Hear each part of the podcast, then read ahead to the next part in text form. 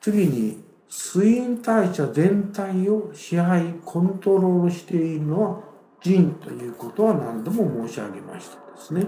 その水陰を最初に体内に取り込み水陰代謝の経路に乗せるのは火です。その点で火は水陰代謝の出発点です。火が障害されられると水陰の吸収が正常にできなくなったり、また火より先の水陰代謝の経路である肺とか山椒とか、あるいは腎そのものなどの働きが悪くなって水陰が正常に巡らなくなります。その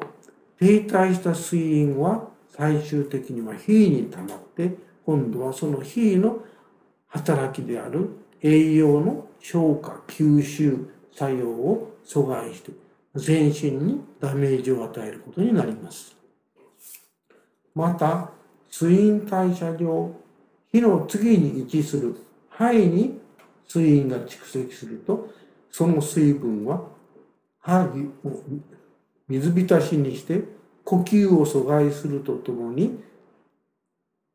肺は皮膚と直結していますから全身の皮膚にその余計な水分が溢れ流れ出して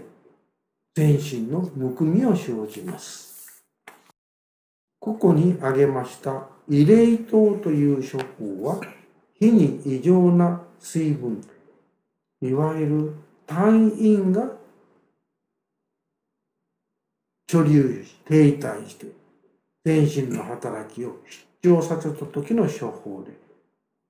その時使われる平酸と、それから前に出ました五霊酸との合法です。平酸で胃の中の単陰と、それから消化機能の低下している状態を改善し、一方、利水と排尿促進の起用処方である五霊酸で強力に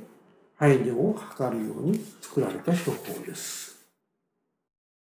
ここに出しました最冷糖という処方は、半病半理の小葉病に対する基本処方である詳細孤等に利水の基本処方でこのシリーズでも何度も登場した五霊酸を合わせた処方です。常用病は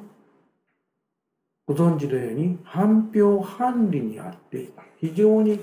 広範囲な病に関係しています。例えば慢性子宮体腎炎とか炎症性の腎盂腎炎などは少なからず常用病と関係しますしまた商用は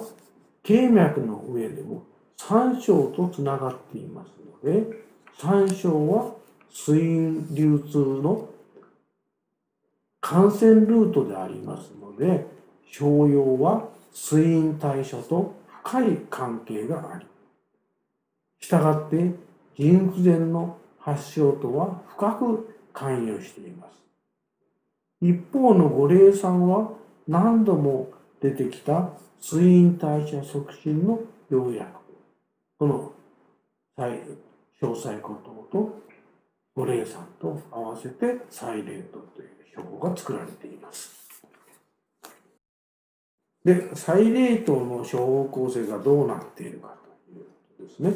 詳細孤島と五霊酸がそれぞれの働きを携えてがっちりと合体して完全にこれは一つの手法になっています。詳細骨等には、抗炎症、抗アレルギー、及び解毒、和解の働きがありますし、五霊酸はいわゆる容器を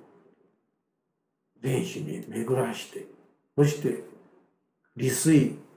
水の排泄を良くする、そういう働きがありますので、これで水陰代謝を改善しています。